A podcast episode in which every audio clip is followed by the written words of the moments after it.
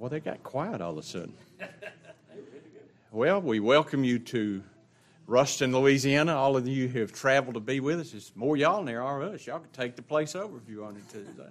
But it is so good to have all of you here. We have waited with great anticipation and prayerful attitude that the Lord would be pleased to bless us. So many of you have traveled so far to be with us this weekend. And we appreciate you coming and being with us, all of you. I'm not going to try to name every name because I'm telling you, when you get 65, things don't get remembered. I'll get it right eventually.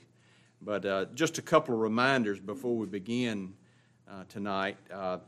I have talked with the people next door, and if you notice, there's just not a whole lot of parking around here. And I talked to people at Louisiana Insurance next door and got their permission. So tomorrow morning, in particular, if you're physically able and you can make a walk from across that side of the street over to here, park in the two parking lots over here, because we'll have a trailer for the fish fry be pulled out here tomorrow. It's going to take up quite a bit of room, so that'll be available for you.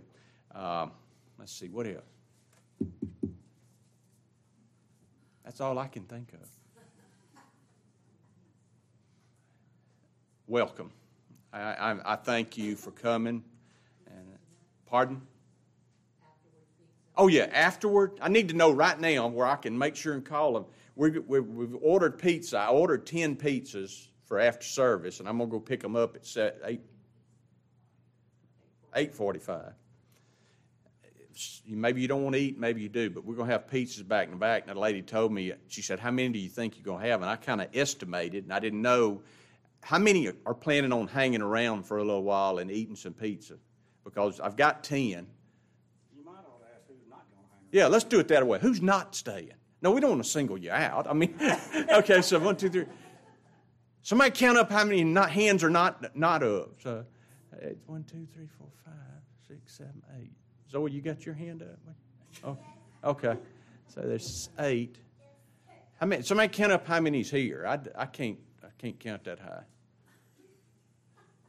And remembered all. So I think 10 people. Y'all just can't overeat. That's just I'll go get 10 and you eat what we got.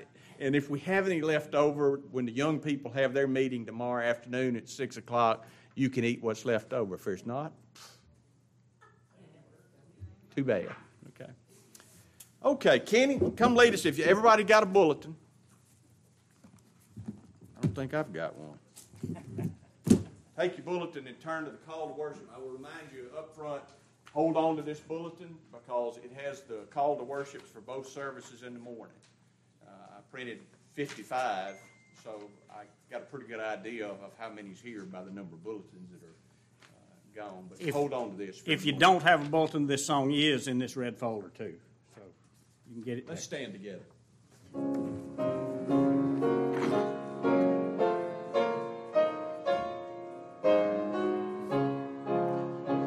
Thy work's not mine, O Christ, speak gladness to this heart.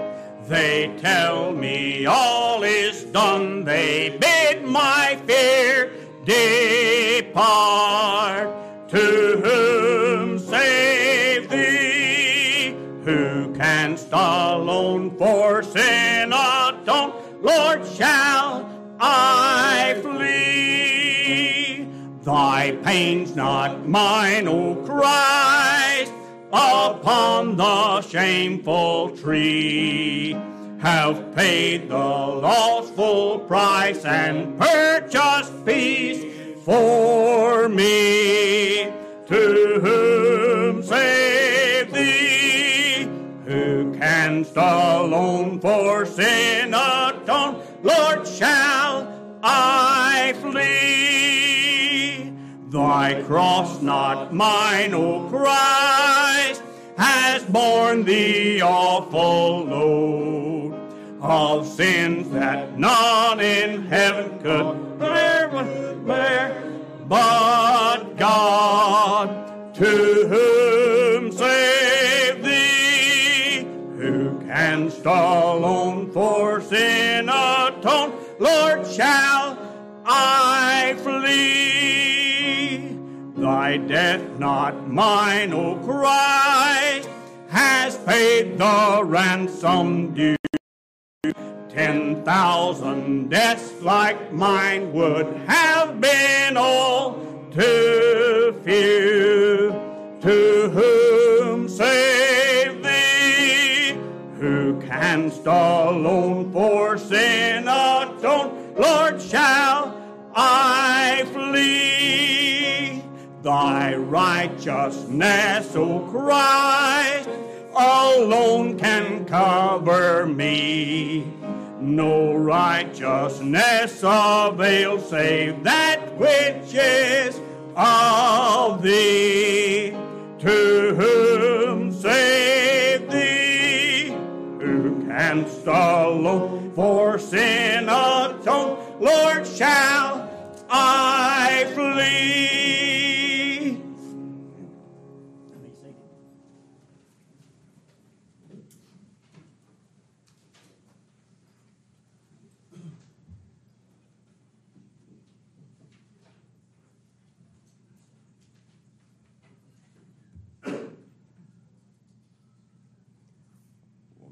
Wonder what happened.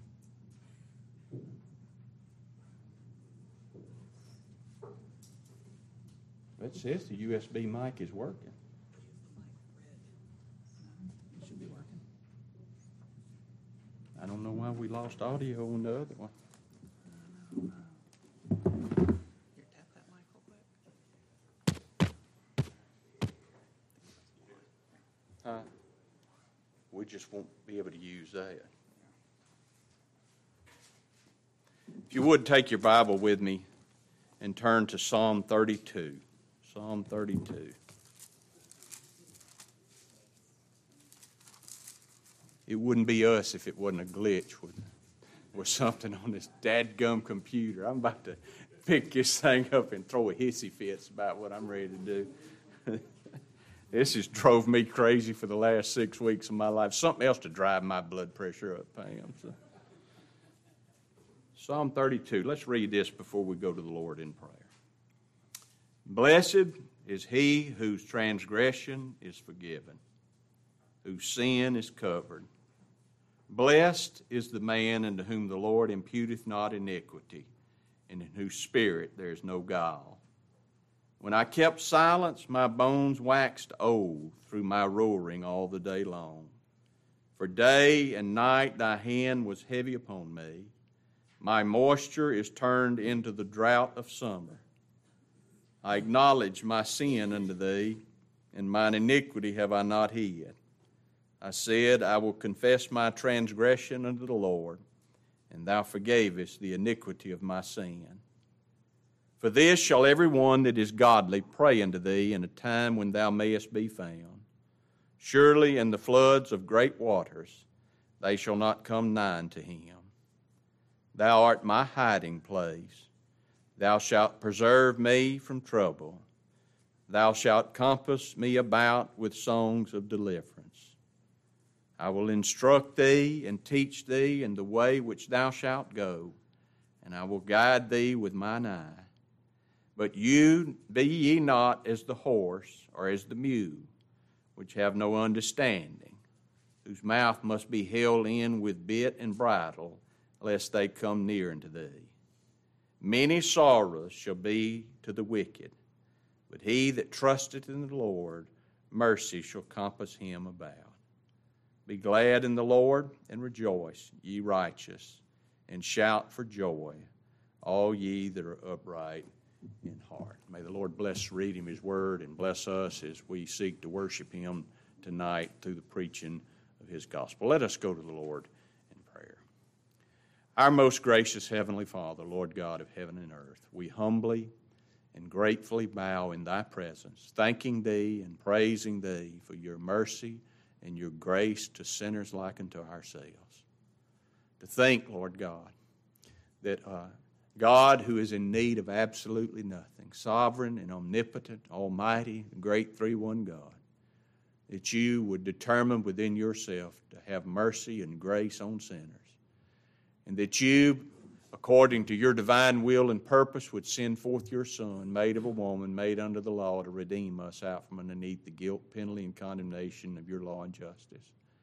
And then, Lord God, to graciously send your Holy Spirit through the preaching of your word, call out your people to true faith and true repentance, bringing us to rest in Christ is the Lord our righteousness. We pray, Lord, that as we gather over these next 3 days, that the messages that are preached, that the songs that are sung, that the scriptures that are read, and that the prayers that are prayed would all be to direct our hearts and our minds away from the things of time and sense, and direct them squarely to Him who loved us and gave Himself for us. Lord, we count it a blessing to have Brother Bill and Gary and Debbie here with us, to Bill and Gary to preach.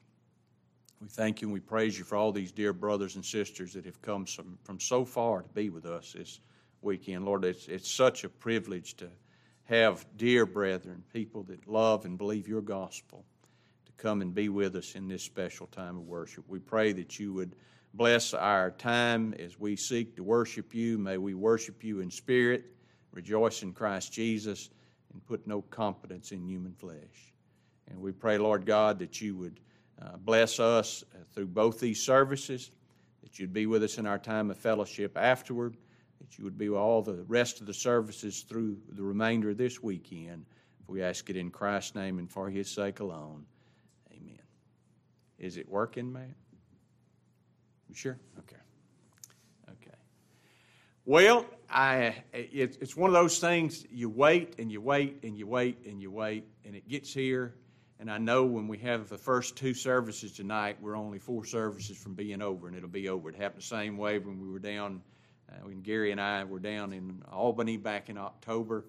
We got there, the first 2 messages went through, and it seemed like we were in the car trying to drive across Alabama to get back to Louisiana. But I am so thankful for another opportunity. This will be, with the exception of the COVID year, Bill Parker has been up here with me and us as a church every year since 1989.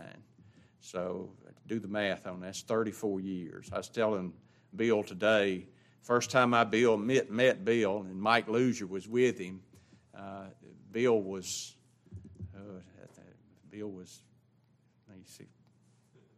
35, and I was 30. And now I'm 65, and Bill's on the brink of 70. But it doesn't seem like that long. And then I had the privilege back. I had met Gary years ago. Me and him was talking about it. I met him for the first time, didn't really get to know him back in 1989. But I went up and preached in Almont in August of 2011, and Gary was the second speaker there, and I got to meet Gary. And we spent time together, and then we both went to Ashland together and preached in Ashland together and got to know each other even better. And I'm so thankful that the Lord in His good providence brought me and Gary to be dear brothers in Christ, and he's such a faithful gospel preacher. And so we're not going to sing any more songs. We're just going to turn it over to Gary. Gary, you come preach to us when we get done. When Gary's done, we'll go to the back. There's coffee, right? There's nothing. There's bottles of water if you want a bottle of water. If you want a bottle of water, we can go to the back and have a bottle of water. And then we'll take just a few minutes break if you need to go to the bathroom or anything, and then we'll come back out, and Bill will preach to us in the second hour. So, Gary, you come preach to us.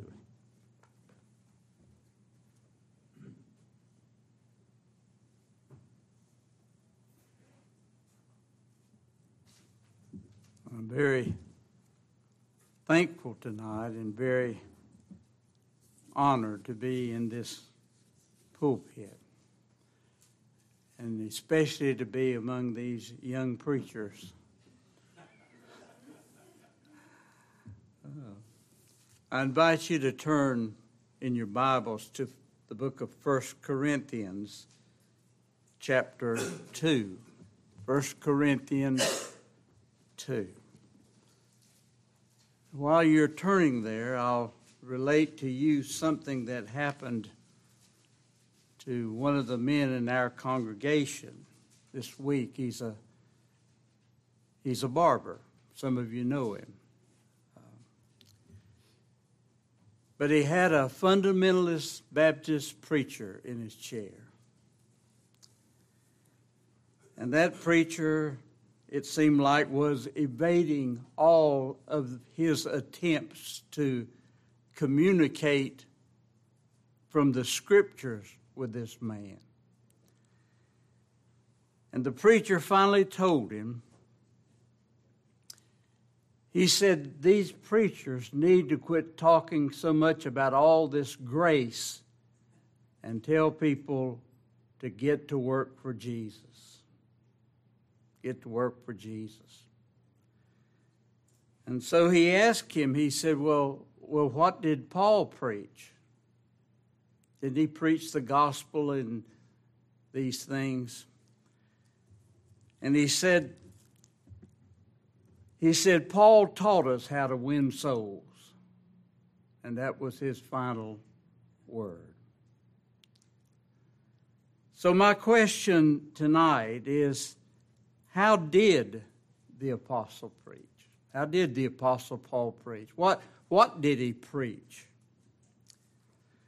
Well, in verses 1 through 6, it says, and this is Paul the apostle, and I, brethren, when I came to you, came not with excellency of speech or of wisdom, declaring unto you the testimony of God. He preached the testimony of God. For I determined not to know anything among you save Jesus Christ and Him crucified. And I was with you in weakness and in fear and in much trembling. And my speech and my preaching was not with enticing words of man's wisdom, but in demonstration of the Spirit and of power, that your faith should not stand in the wisdom of men, but in the power of God. Howbeit, we speak wisdom among them that are perfect, yet not the wisdom of this world, nor of the princes of this world that come to naught. He says, we speak the wisdom of God. And he is in these verses contrasting the wisdom of man to the wisdom of God. And he tells us that it is a mystery. And a mystery in Scripture is that which is hidden and must be revealed. A mystery must be revealed. And he says that it is with that which God ordained before the world. This is a mystery that God ordained before the world. And he says also that it is a wisdom that he ordained before the foundation of the world unto our glory. That is the people of God. In other words, it is something that God purposed. It's something that God gave. It's something that God established in a covenant. And he did so for that people that he chose to be his people. And so he's talking about a wisdom that is not known naturally, not by the most educated, not by the least educated, or any between. It's never known. No man by searching can find out God. This is a mystery that is something that has to be revealed. So he says to us in verse 7, but we speak the wisdom of God. We speak, Paul and all who preach the gospel, they speak the wisdom of God in a mystery, even the hidden wisdom which God ordained before the world unto our glory. And whether great or small, none can know this mystery, this gospel mystery. Unless God reveal it to them, it doesn't matter who they are. As a matter of fact, in the next verses, he says, which none of the princes of this world knew. For had they known it, they would not have crucified the Lord of glory. But he says, as it is written, eye hath not seen, nor ear heard, neither have entered into the heart of man the things which God hath prepared for them that love him. And the reason is because men born in this world, since the fall, since our fall in Adam, and that's all of us, they are totally blind to and ignorant of and resistant to this knowledge that displays the wisdom of God. All they want to hear about is the wisdom of man, that which is the device and purpose of man.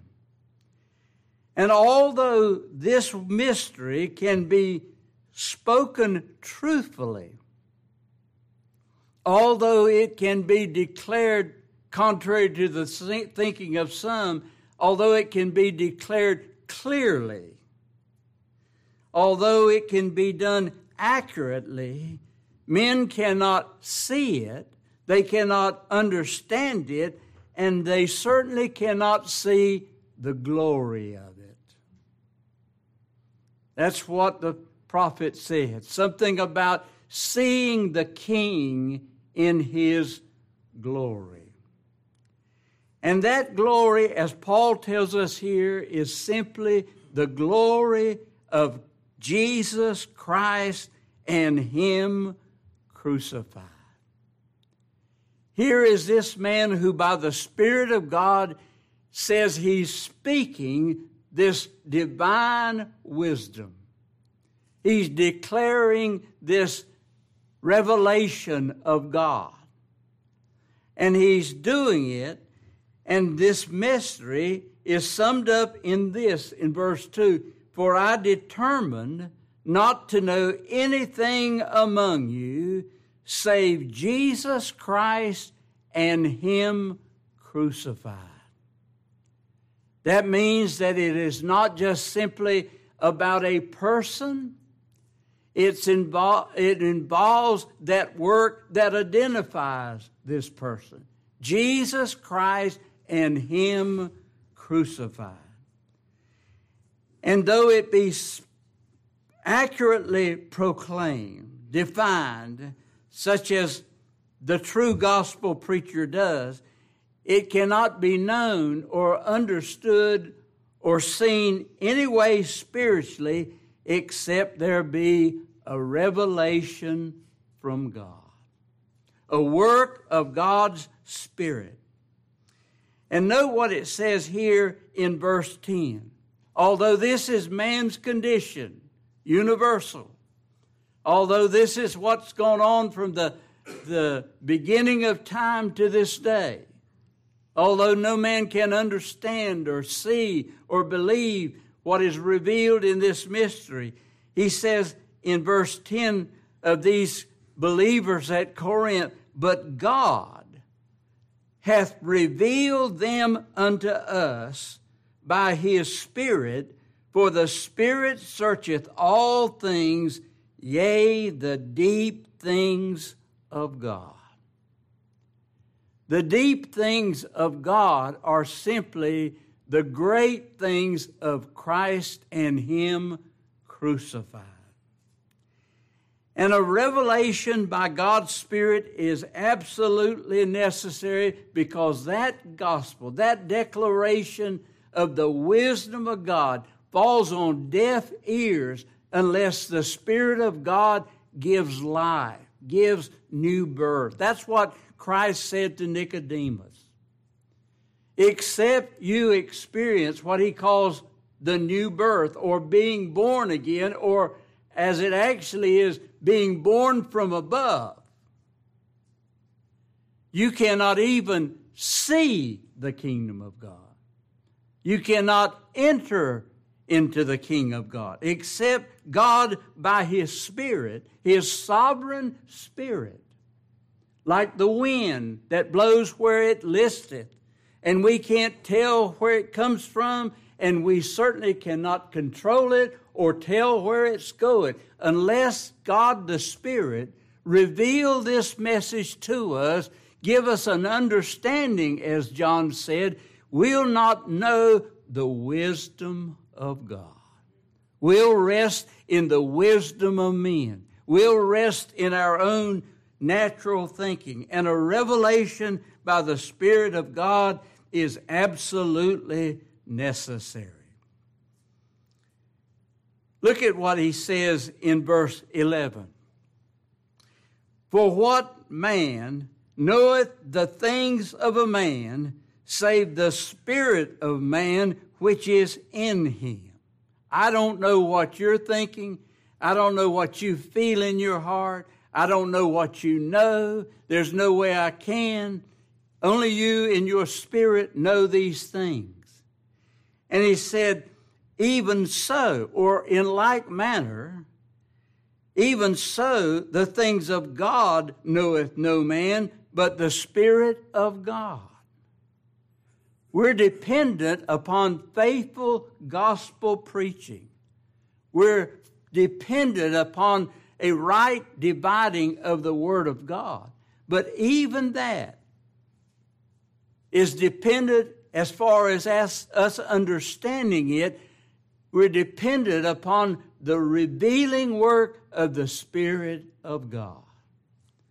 I think about it sometimes when we see things naturally that we don't know anything about, and we'll gain some understanding, and that's what it amounts to.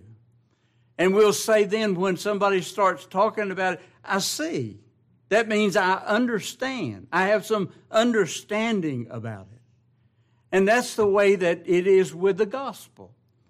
Unless the Spirit of God reveal it to us, we're dead in trespasses and sin.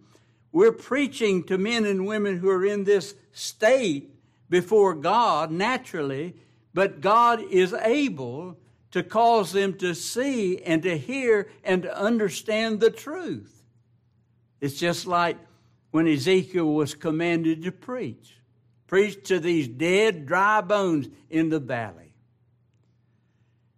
And the question that God asked him is this: can these bones live?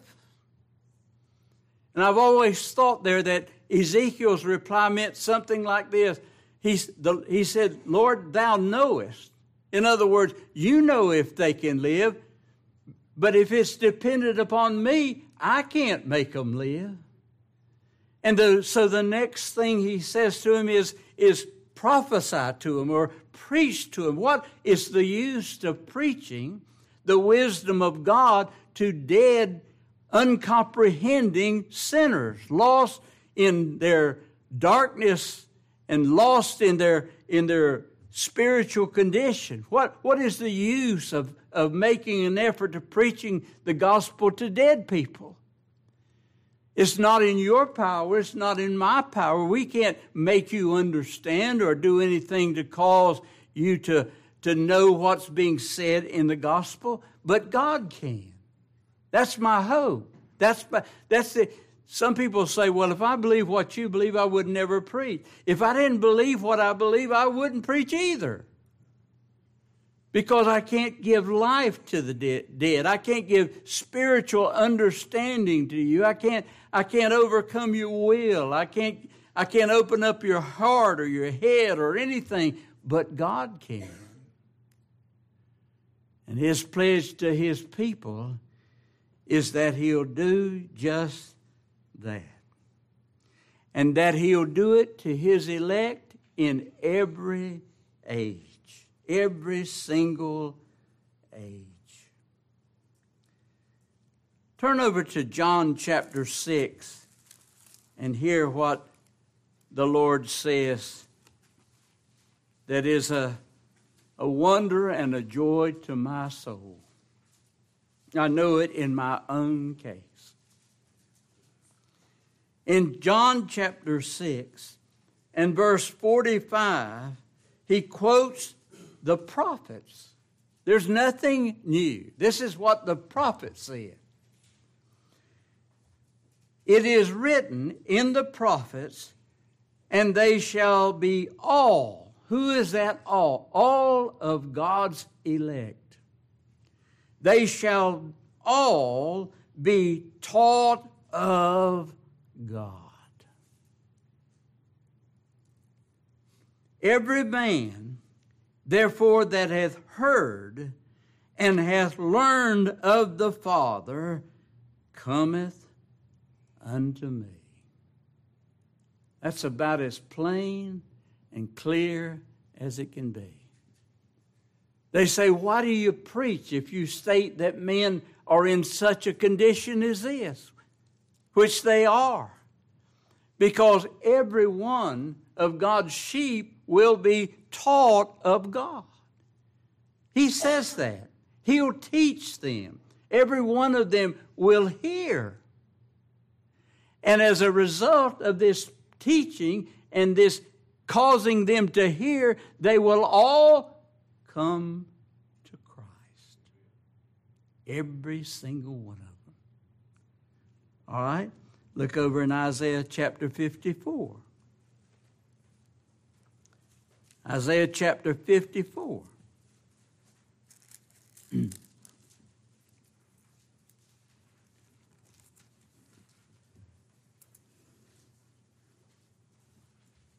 Look at verse 11, Isaiah chapter 54. O thou afflicted, tossed with tempest, and not comforted. Behold, I will lay thy stones with fair colors, and lay thy foundation with sapphires, and I will make thy windows of agates, and thy gates of carbuncles, and all thy borders of present stone. And all thy children. I believe he's talking here about the church. He says, and all thy children shall be taught of the Lord, and great shall be the peace of thy children. Great shall be the peace of thy children. Why? Because the result of God teaching them, revealing the truth to them, they rest in the Lord Jesus Christ. Turn over to Jeremiah chapter 31. Jeremiah chapter 31.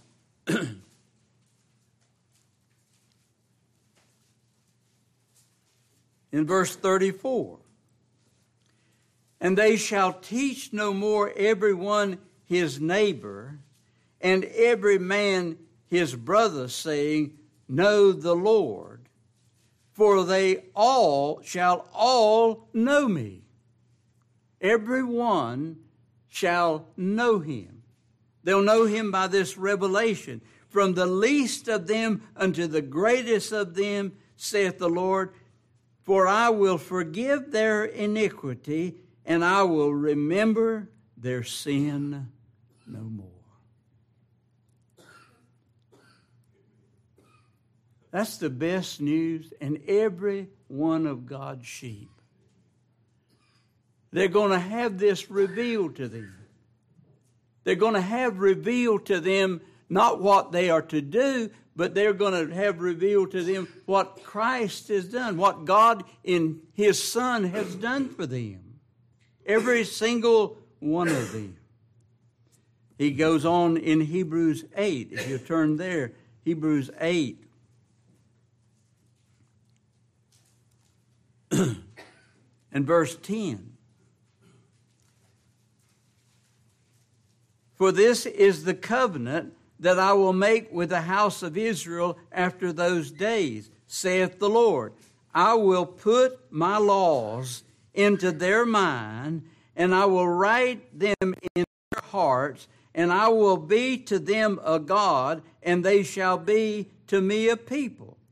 And they shall not teach every man his neighbor and every man his brother, saying, Know the Lord, for all shall know me, from the least to the greatest. That's the message all the way through this Bible. This is the covenant promise of God.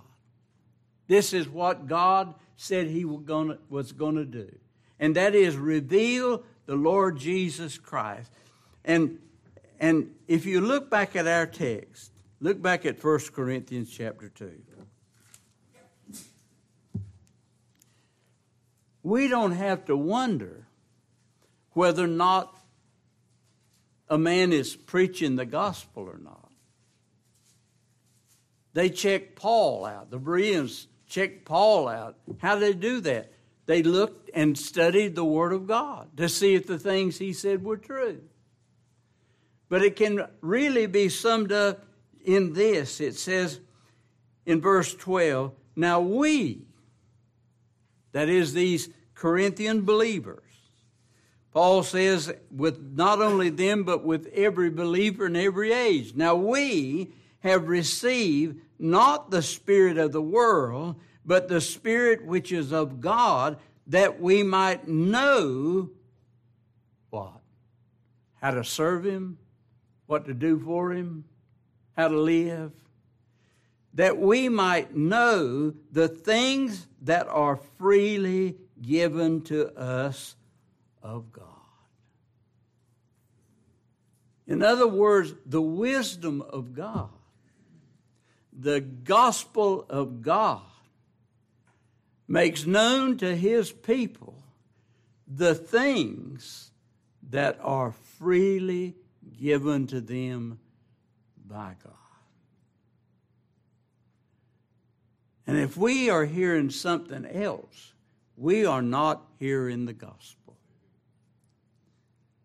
Today is simply a regime of nothing but do's and don'ts and rules and abstaining and working, just like this man. Get to work for Jesus. The gospel's not about our getting to work for Jesus. The gospel about his work for us. It's a declaration of what he has already done, what he has freely given to us as a gift. That's all spiritual blessing. Sometimes I think about it, to all these worldly wise preachers and people, to preach the gospel of grace to them is simply like an elementary thing. Surely we believe it. Salvation is by grace. But now tell us some more important things. My friend, if you ever find out what kind of sinner you are, and the only way you will is to believe God. You can't believe yourself. You can't believe these lying preachers. You can't believe mama. You can't believe daddy, your neighbor, your friend. You'll only know what you are as a sinner in God's sight if he enables you to believe what he says you are. And if he does that, it's that he might reveal to you the things that are freely given you. But they're not given to you just in abandon. He's not giving anybody anything at the cost of his character. These men that preach a grace where it's just God sweeping your sins under the carpet, so to speak. That's not the gospel. The gospel has to do with how a just God can deal with your sins in grace and mercy and still remain faithful to himself, his character. That's why the apostle says to us that we are blessed with all spiritual blessings that God gave us in Christ when he chose us in Christ before the world began. The things that Christ died for, our sins that we might have, the things that he redeemed us for that we would surely possess. When we talk about redemption, sometimes we say, well, God redeemed us. He bought all these things for us. When actually the Bible says that he redeemed us, that he might freely give us these things.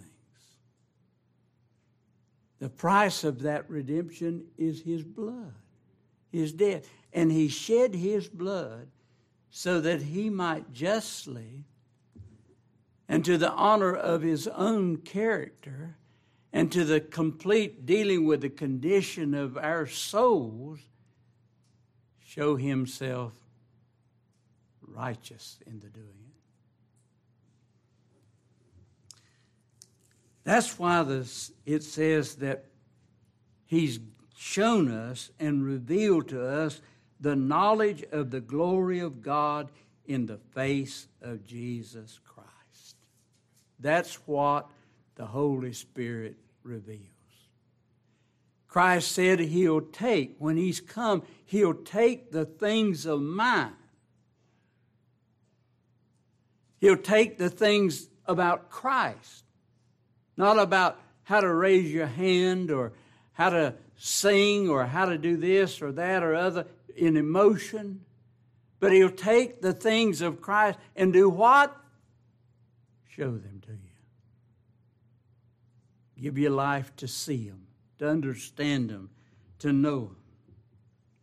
And this knowledge he gives that reveals to us the things that are freely given to us. Not our doing, not our human works, not our free will, not our Christian living, not our stewardship, or a million more things that men preach, but all about a gift. It's all bound up in his unspeakable gift. And in Scripture, it comes forth in three particular gifts in Christ. The gift of righteousness, the gift of faith, and the gift of repentance. He must give us it all. Reveal to us the things that are freely given us.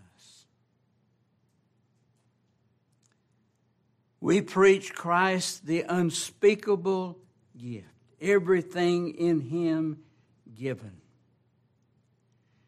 And this is the wisdom of God. The cross death of Christ is the wisdom of God because it does enable God to be just and the justifier of all his believing people. You say, well, God's great. He created all these things in our universe. Or he makes the sun come up every morning and the moon come. God's so great. That's nothing compared to this. How a just God can show mercy on such rebels and sinners as we are.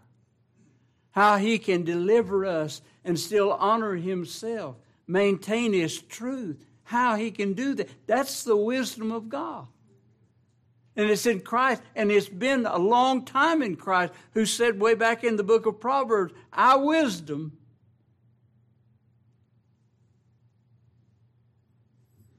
the wisdom of God. So when we stand to preach, brother, we preach the wisdom of God, not the wisdom of men, not what we learned in a seminary, not what we gained by reading a lot of books and commentaries and stuff like this. We never get beyond Christ and Him crucified, because this is the wisdom of God. In my mind, we're very redundant sometimes in what we say when we say the blood and righteousness of Christ. The blood, the cross death of Christ, is the righteousness of God. His just dealing with His people in the matter of their sins and saving them for His glory. By imputing and laying our sins on Christ. Accounting the Lord Jesus Christ in the matter of our sin. Reckoning upon us His righteousness. You see, I don't know of anything that shows the wisdom of God any more than imputation. God imputing the sins of His people to Christ. Who'd have ever thought? Because every time we are turned loose, it was like we were talking today. He mentioned something about sowing. The fact that they sewed back up the veil of the temple when it was rent in twain, they sewed it back up. That's just like a sinner. They want to sew a new piece of cloth onto an old, dirty, rotten piece of cloth. Adam and Eve in the garden, what'd they do? Sewed a fig leaf apron. This is the wisdom of God. This is where we rest. This is where we find all of salvation. Is in the Lord Jesus Christ. And those who preach the gospel of the cross preach all the wisdom of God. They speak that divine mystery. They know they can't reveal it to anybody. They're like old Ezekiel. Lord, thou knowest. But in obedience to His command, we preach the truth, because it doesn't depend on us to raise anybody from the dead, or to give them the ear. But He's able to. And He will.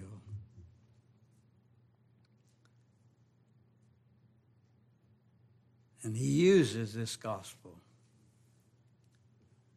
to give the knowledge to His people. Sometimes go back through this chapter and see how many times it talks about knowing. This day and time, they just make a mockery of knowledge. I'm telling you, if God doesn't reveal something to you, give you some knowledge, you're going to die and go to hell. Precious knowledge, understanding, good news that we can confident and rest in the wisdom of God. Paul says in Romans and 1 Corinthians in chapter 1, if you'll look here at 1 Corinthians chapter 1 and look at verse 17, Paul says, Christ sent me not to baptize. He didn't even send me to win anything,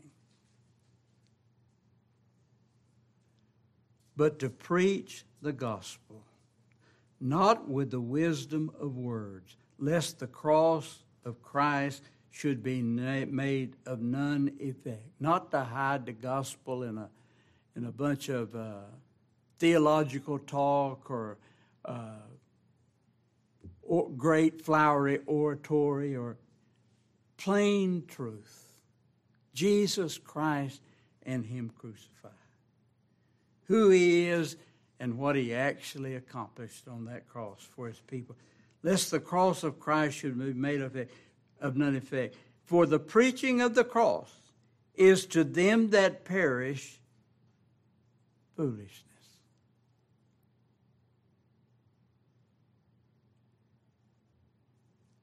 But unto us which are saved, it's the power of God. Jews require a sign. Gentiles require wisdom, the wisdom of this world. But unto them that are called, which are called, both Jews and Greeks, Christ, the power of God and the wisdom of God. He's the wisdom of God.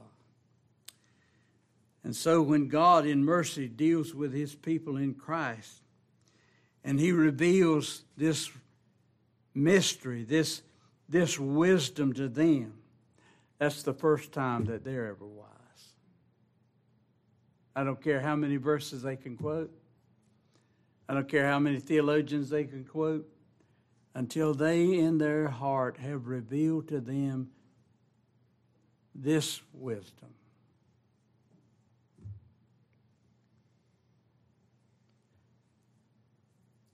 That no flesh should glory in His presence. But of Him are ye in Christ Jesus, who is made unto us wisdom. Isn't it amazing? That's the first word He uses there. Oh, He's made unto us righteousness and sanctification and redemption.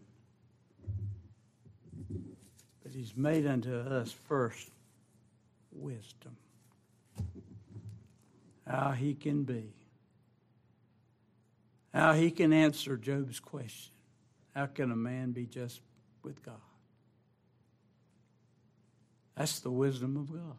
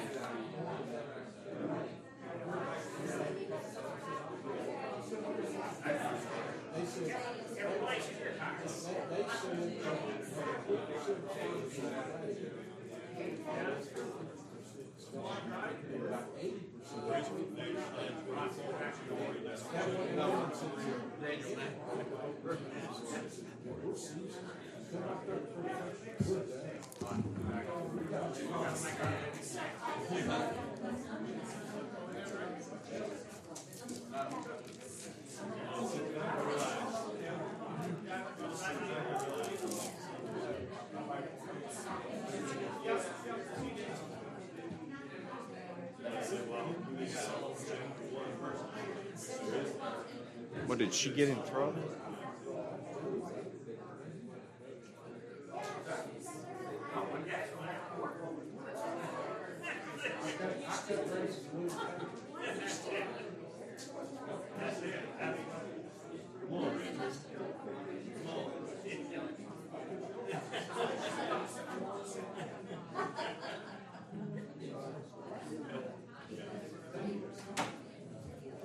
If everybody will take a seat, we'll go ahead and we'll get started.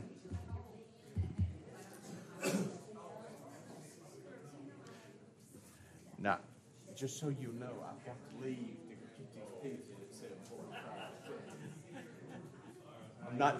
I'm not offended walking out on you. I've been trying to run you out here. Well, you're going to do it at 7:45. Okay. Okay, let's take our Bibles and open to 2 Corinthians chapter 5. 2 Corinthians chapter 5. I just want to read the last four verses of this chapter. Five verses, starting in verse 17 before we go to the Lord in prayer. 2 Corinthians chapter 5, verse 17. Therefore, if any man be in Christ, a new creature. Old things are passed away. Behold, all things are become new, and all things are of God, who hath reconciled us to himself by Jesus Christ, and hath given to us the ministry of reconciliation. To wit, that God was in Christ reconciling the world unto himself, not imputing their trespasses unto them, and hath committed unto us the word of reconciliation. Now then, we are ambassadors for Christ, as though God did beseech you by us, we pray you in Christ's stead, be ye reconciled to God. For he hath made him to be sin for us, who knew no sin, that we might be made the righteousness of God in him. Kenny, would you lead us in a word prayer?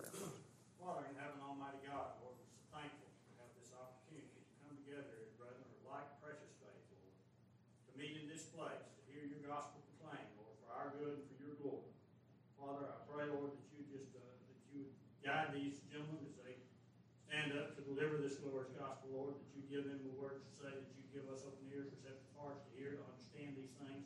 And we pray, Father, that everything that's done during this conference, everything that's done here at Grace Church will be for your glory and for your glory alone. For it's in the precious name of Christ we pray all these things. Amen. Okay, just a point about, I'm going to leave toward the end of the service, so again, I'm not offended and leaving. I'm going to pick up the pizzas, okay? I've got the church credit card, so I get that occupation today. So anybody that wants to stay when we get done, we'll have pizzas. Matt, if I don't make it back, you need to come up here and turn this off where it won't just run endlessly. Tomorrow morning, we will have two services starting at 10 o'clock in the morning. We will have donuts and coffee in the back. And then we will take a break between services, and then we'll have a second service at 11, and then we have a catered fish fry tomorrow right after services. You don't have to bring anything tomorrow. Then tomorrow afternoon at 6 o'clock, right, Lauren, wherever you're at, 6 o'clock tomorrow afternoon, if you're 40 and under, so that leaves many of us out. If you're 40 and under, you're welcome to join the younger group back in the back for a time of fellowship tomorrow afternoon at 6 o'clock. And then Sunday morning, we'll have our regular service hours at 10 o'clock and 11 o'clock. We will not have any Sunday Bible classes in the back where the Sunday Bible teachers can be out here. Everybody's going to be out here in the auditorium for both services. Gary will preach to us in the 10 o'clock hour, and then Bill will finish the service, the conference, in the 11 o'clock hour, and then we'll have a covered dish fellowship meal together at the conclusion of the service. So that's the schedule for the rest of the week. I am so grateful again. As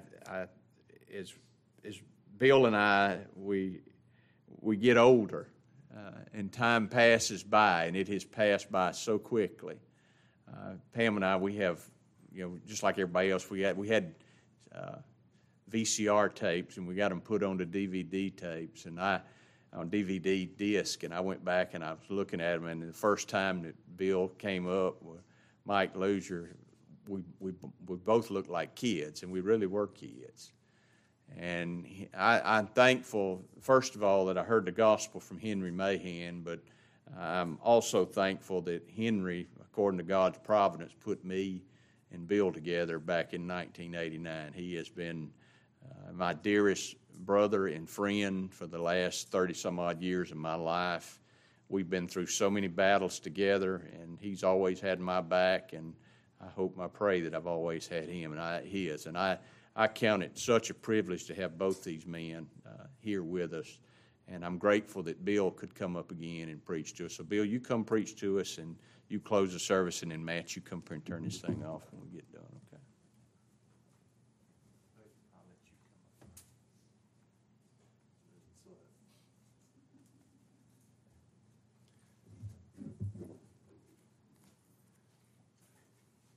Well, I am so grateful to be here tonight and to see so many people that I know and that I've seen from afar. And I met many of you face to face, and now some of you tonight.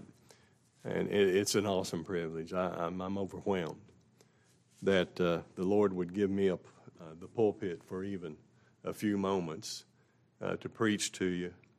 And I will go ahead and tell you, my voice sounds a little different. I'm on the tail end of a cold. Richard called me up last week, and he said he was getting a cold, and I woke up the next morning with a raspy throat. So we're kind of tied together there. But I'm not contagious, and so I apologize for that, and I'll speak of it no more. We're going to preach the Word of God, and so I'm looking forward to sitting down and having some fellowship, talk with some of you brethren and sisters in Christ that I love and cherish. And so Debbie and I both, we thank the church here, Richard and Pam, and the church members here for being so gracious to us over the years, because it's been, you can't even describe it. So. Well, I'm going to do something that may sound impossible, because I'm going to take a few minutes just to talk about what happened at the cross.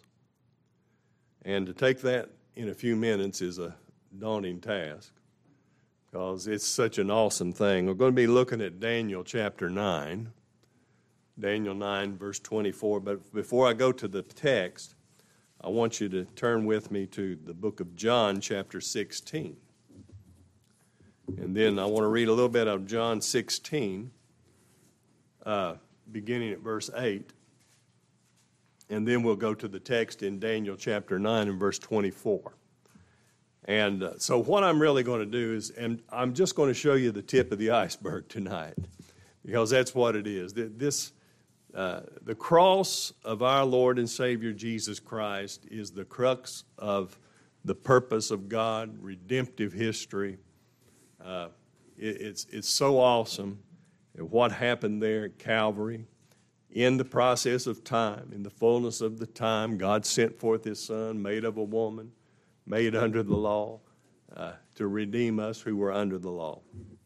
And I want to do it in the context of what is spoken here by our Lord to His disciples in John 16, when He's talking about the coming of the Holy Spirit as the Spirit of conviction, and the Spirit of conviction in the new birth.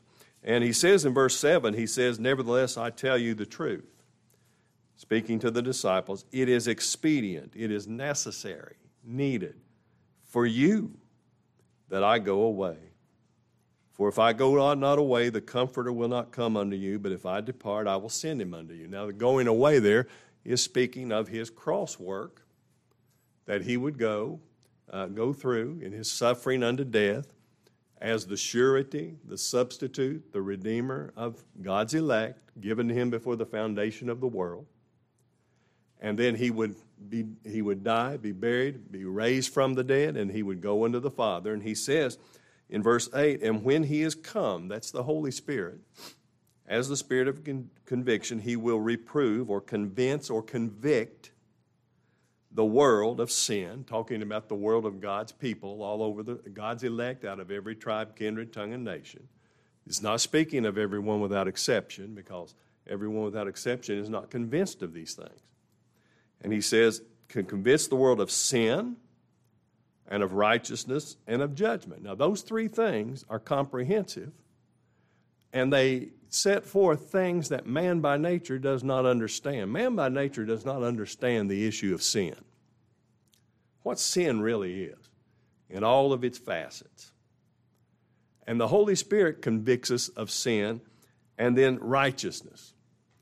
Man by nature doesn't understand the real concept of righteousness. Man by nature measures righteousness on a sliding scale of human morality and sincerity. But righteousness can only be measured as it is revealed in the person and work of Christ. And then he says of judgment. What about judgment? The Bible says it is appointed unto men once to die, and after that the judgment.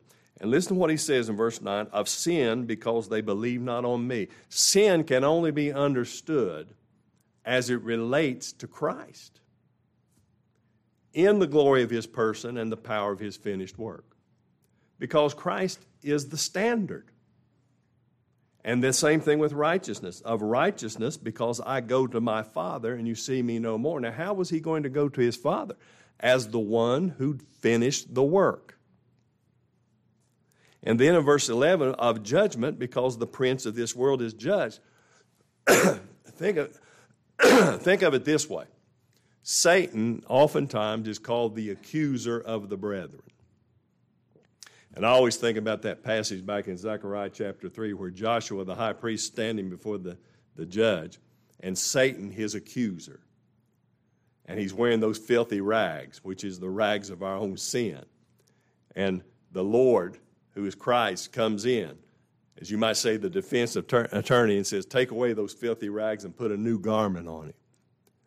And that's a picture of how our sins are judged in Christ, and they're not imputed to us. They're not imputed to us. We wear the robe of Christ's righteousness imputed to us. So Satan's accusations will not fall upon us. Who shall lay anything to the charge of God's elect? So, in that context, let's go over to Daniel chapter 9. And what I want you to see here, this Daniel, in this, he's praying. Daniel the prophet, in captivity in Babylon, he's praying for the people of Judah. And in the midst of his prayer, God sent forth the man Gabriel to give Daniel a prophecy. And it's a prophecy of Christ, the Messiah, the anointed one, and his coming into the world to do his great work of redeeming his people by his obedience unto death, being cut off. That's what he was cut off from the land of the living. And I like what you said. He didn't redeem the gifts, he redeemed us. And we have the gifts because he redeemed us. And that's a good point to understand. Christ, our representative, our surety. You know what a surety does? He's the surety of the covenant. He's always been before the foundation of the world.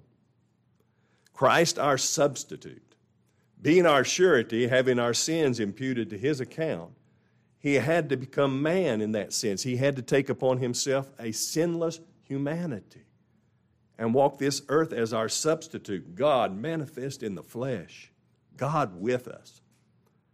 And then as our Redeemer, in order to redeem us, he had to die because the wages of sin is death. So he had to die the death that would satisfy the justice of God. And then he's our life giver. He's our sustainer. He's our intercessor. I mean, can we go on and on, couldn't we? He's our all and in all. And in this passage, and I'm just going to deal with verse 24. I know you might have a lot of questions about the rest of it, and I'm not going to go into that tonight. We can talk about it if you want.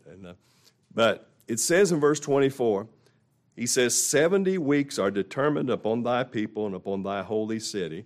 Now, if you read any commentaries about this, it usually commentators and theologians usually agree that this is talking about 77s or 77s of years. It would equal out to around 490 years, all right, approximately.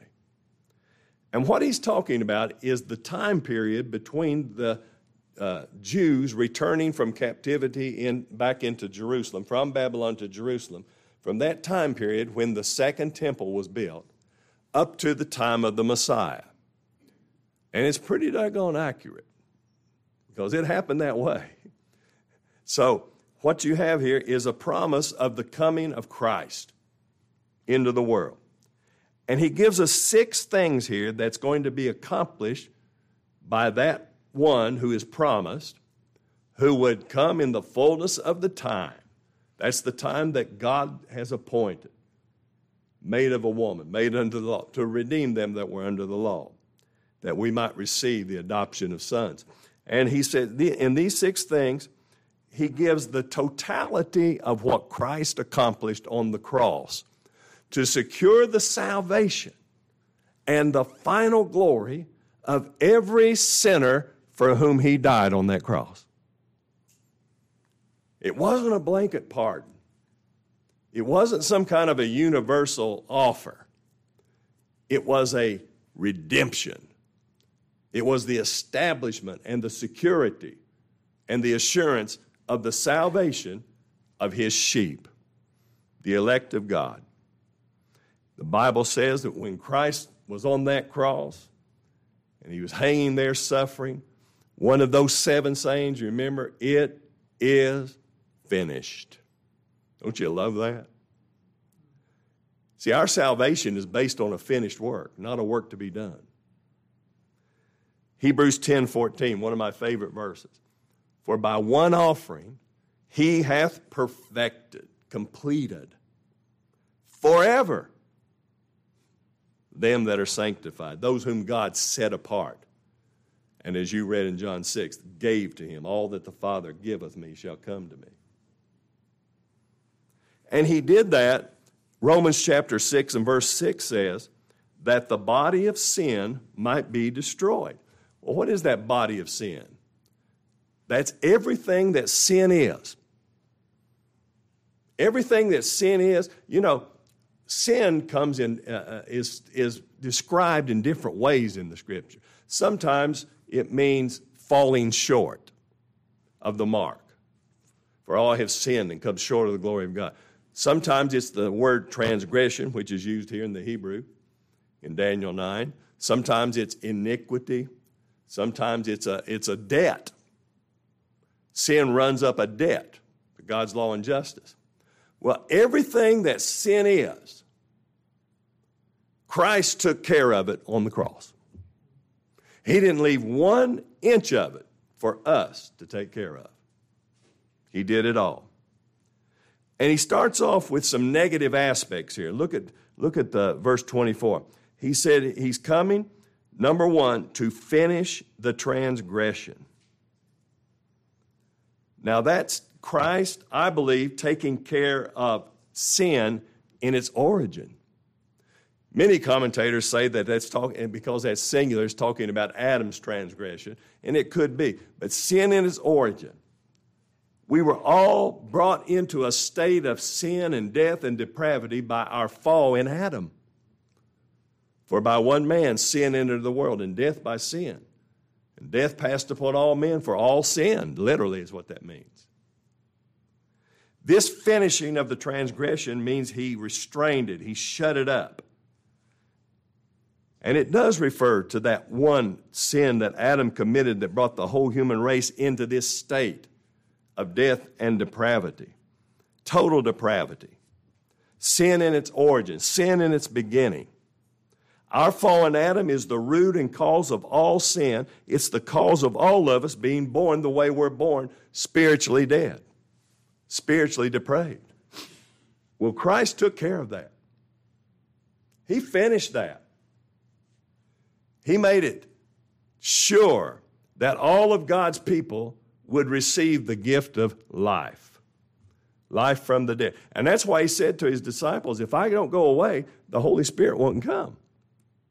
Because the Holy Spirit is the great applicator of the benefits and blessings of God's grace in Christ to his people. And if Christ did not die on that cross, there'd be no life to give. There'd be no faith. There'd be no repentance. So he come to finish the transgression. And you can think of all the glorious things that that involves. But like I said, I'm just going to show you the tip of the iceberg tonight. Here's the second thing. He said, to make an end of sins. Now there the word sins is plural. To make an end of it means to close it up, to seal it. Sin and all of its consequences. Not only sin in its origin, but sin in its consequences. The wages of sin is death. What is the result of sin? This passage in James chapter 1 and verse 15 speaks of lust, having conceived, it bringeth forth sin, and sin, when it's finished, bringeth forth death. You see, Christ came to make an end of sin, so that sin could not make an end of us. You see that? And we're all sinners. We deserve nothing but death and hell. We've earned nothing but death and hell. But thank God we have a mediator. Thank God we have a Redeemer. I know my Redeemer liveth. Christ took away our sins, the Scripture says. Whosoever committeth sin transgresseth also the law, John wrote, for sin is the transgression of the law, and you know that Christ was manifested to take away our sins. And in him is no sin. Now that verse in 1 John 3 and verse 5, a lot of people say, well, that means in Christ himself there is no sin. Well, that's true. In Christ, there is no sin. He's the impeccable Christ. But I believe what that verse is teaching us is that as we stand in Christ, united to him as our surety, our representative, our son, God sees no sin. He doesn't hold sin against us. Think about that. He doesn't charge you with sin if you're in Christ. He cannot. Again, who shall lay anything to the charge of God's elect? It's God that justifies. Who can condemn us? It's Christ that died, yea, rather is risen again. God says, I'll remember your sins no more. What does that mean? That means he won't bring them up again. He won't keep a record of them. You're not going to meet him at judgment, and he's not going to show a slideshow of your sins. He's not going to do that. We stand before God washed in the blood of Christ. What does that mean? That means washed clean, justice satisfied. He made an end of it. We stand before God clothed in his righteousness. And then here's the third thing he says, to make reconciliation for iniquity. That's sin in its separation. You know what separates a sinner from God? Sin does. Brother Richard read that 2 Corinthians 5 passage. That's talking about reconciliation, isn't it? How God is reconciled to sinners, peace between God and sinners, and how sinners are reconciled to God on one ground, the imputed righteousness of the Lord Jesus Christ. You take that away, and you've got no reconciliation. You take that away, and you spit in the wisdom of God. My friend, there's no other way. How are we justified? We're justified by God's grace in the person and work of Christ. And so as he goes on, he make reconciliation by the blood of the cross, save us from sin, brought us to this aspect of it. Look at look at this when he says, the next one, to bring in everlasting righteousness. The Bible says that Christ, that his work And I love this passage in Hebrews chapter 2, verse 10. It says, it became him. It was becoming to him. It was befitting him, for whom are all things, and by whom are all things, in bringing many sons unto glory, to make the captain of their salvation perfect through sufferings. Now, that's not talking about how Christ had to be made perfect within himself by his suffering. That's talking about how he was made perfect in the sense that he finished his work. He completed it. He fulfilled it.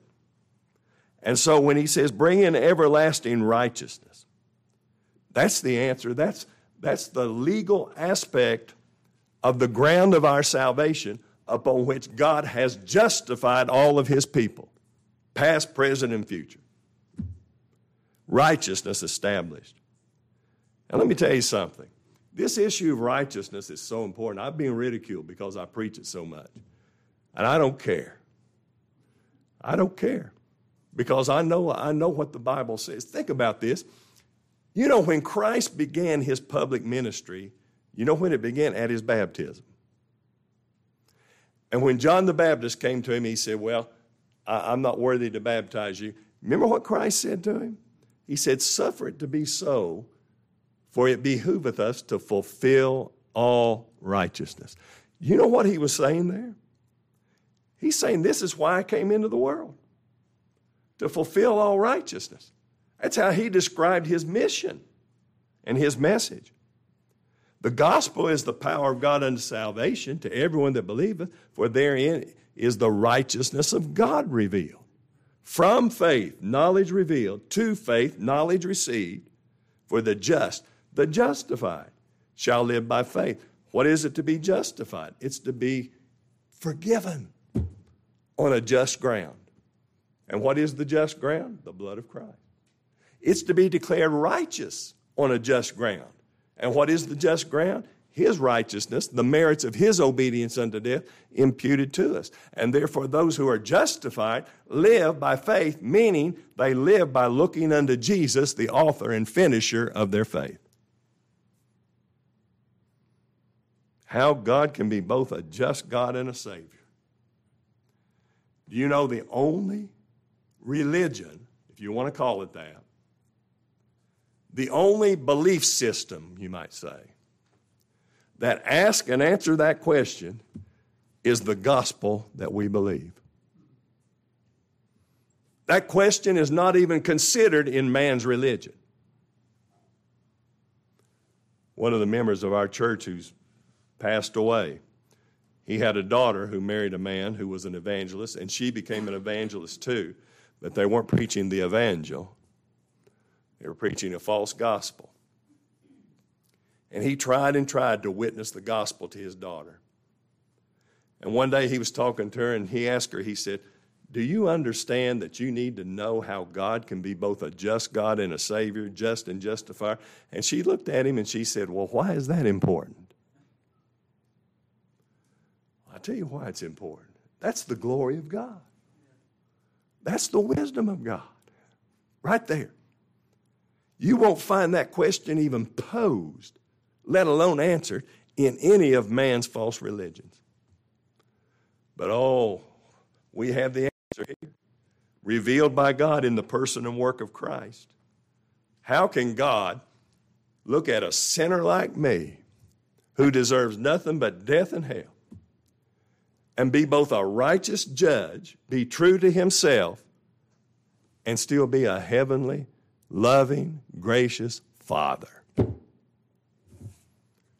Well, as Gary said, you got to be taught of God to know that, don't you? You got to learn of the Father. John 6:45. And how do you learn of him? Through the preaching of the gospel and the power of the Holy Spirit. Well, look here. That's the fulfillment of the law of God. Bring in everlasting righteousness. That's the fulfillment of the law of God. The justice of God. And then look at the next one. He says to bring in everlasting righteousness and to seal up the vision and the prophecy. That's the fulfillment of the Word of God. Everything in that Old Testament finds its culmination in the person and work of Christ. All Scripture, the prophecies, all the types, all the pictures, the everlasting covenant of grace made before time, based upon the work and of the surety. And when Christ came, what did he do? He abolished the old covenant, established the new covenant in time. He fulfilled everything that was prophesied, typified, and pictured in the Word of God. Remember, he told the Pharisees, he said, you do search the Scriptures, for in them you think you have eternal life, though they are they which testify of me. If you read Scripture, memorize Scripture, study Scripture, but if you don't see Christ in the glory of his person and the power of his finished work, you've missed it. And isn't that sad? Here the Pharisees were telling him, well, we have Moses. Christ said, Moses will judge you. Talking about the law. My friend, if we don't have Christ, can you understand coming before God at judgment without Christ? What an awful horror it is. We know the terror of the Lord. That's what Paul meant by that. What a terror it is. And that's why he said the Spirit will convict us of judgment, because the prince of this world is cast out. Blessed is the man to whom the Lord imputeth righteousness without works. He sealed it up, the vision and the prophecy. All that was spoken to God's people was fulfilled in Christ. And then lastly, he says, to anoint the most holy. Well, he himself was anointed as the holiest, the Lamb of God, the one mediator between God and men. The Father said it, this is my beloved Son in whom I'm well pleased, hear ye him. And then upon his death, he entered into the holiest of all, signified by the tearing of the veil from top to bottom. God signifying there that the way into God's holy presence was this glorious person who finished this glorious work. And he ascended unto the Father and sat down at the right hand of the Father, ever living to make intercession for his people. Hebrews 1:3 says, Christ is the brightness of his glory, the express image of his person, and upholding all things by the word of his power, when he had by himself purged our sins, sat down on the right hand of the majesty on high. And always remember, that he had the names of his people on his heart and on his shoulder. Names written in the Lamb's Book of Life, written there before the world began. Paul wrote in Romans 8:10, if Christ be in you, the body is dead because of sin, but the spirit is life because of righteousness. Christ right now is ruling and reigning to bring all of his sheep into the fold. And he gives us free, unlimited access into the holy presence of Almighty God. Nothing hinders us because he's removed everything. Think about that. We can enter into the holiest by the blood of Jesus Christ, having his righteousness. That's your right. His blood is his righteousness. Having his righteousness, pleading the and begging for mercy that comes only to us in him. And I hope that you can see tonight the tip of the iceberg, because there's a whole lot more that will be said about all of that, isn't there? Okay.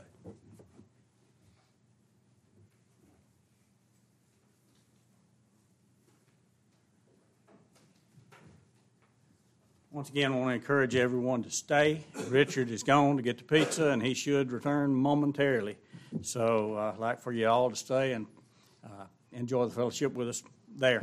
10 o'clock in the morning, we will be back here for our first service, and look forward to seeing everyone then. All board, would you dismiss us with a word of prayer and ask the Lord to bless the food we're about to receive. God, how would you thank you for your grace and for your mercy? Lord, we thank you for this accomplished work. We thank you that you have made an end of sin.